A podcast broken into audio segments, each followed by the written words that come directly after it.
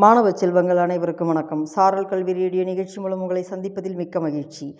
இன்றைய நிகழ்ச்சியில் வாசிப்பை நேசிப்போம் என்ற தலைப்பை உங்களுடன் பகிர்ந்து கொள்பவர் தொடக்கப்பள்ளி ஆசிரியர் இரா கலையரசி பாப்பிரெட்டிப்பட்டி ஒன்றியம். வாருங்கள் நிகழ்ச்சிக்குள் செல்லலாம். வாசிப்பை நேசிப்போம். அத்தியாயம் ஒன்று. ஏன் வாசிக்கும் பழக்கத்தை நேசிக்க வேண்டும்? மனிதனாக பிறந்தவர்கள் புத்தகங்களை தொடர்ந்து படிப்பதன் மூலமாகவே தன் அறிவை வளர்த்து கொள்ள முடியும். இந்த உலகையே மாற்றக்கூடிய ஒரு ஆயுதம் உண்டு. அந்த ஆயுதத்தின் பெயர் கல்வி என்றார் நெல்சன் மண்டேலா. கல்வி அறிவு புத்தகங்களை படிப்பதன் மூலமே கிடைக்கிறது. ஒருவர் படிக்காமல் இருப்பதை விட பிறக்காமல் இருப்பதே மேல் என்றார் பேரறிஞர் பிளேட்டோ. வாசிப்பை மிகவும் நேசித்தவர்களில் ஒருவரான பேரறிஞர் காரல் மார்க்ஸ் என்பவரை பற்றி இப்பொழுது நாம் வாசித்து பார்க்கலாம். இவர் மூலதனம் என்னும் உலக புகழ்பெற்ற நூலை எழுதியவர். இவர் மிகுந்த வறுமையில் இருந்தவர். இவருடைய தோற்றம் தாடியும்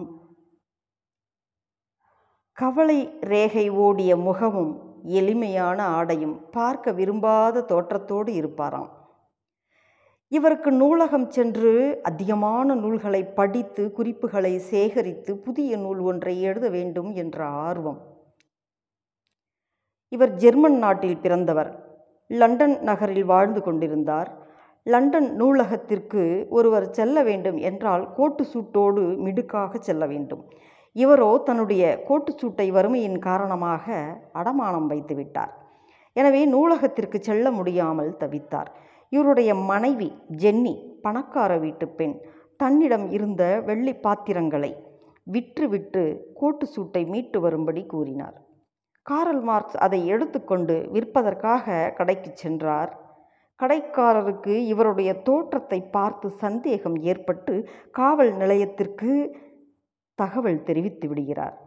காவலர்கள் இவரை திருடன் என நினைத்து கைது செய்து விடுவார்கள். இத்தகவலை அறிந்த அவருடைய மனைவி காவல் நிலையம் சென்று உண்மையை கூறி அவரை மீட்டு வருகிறார்.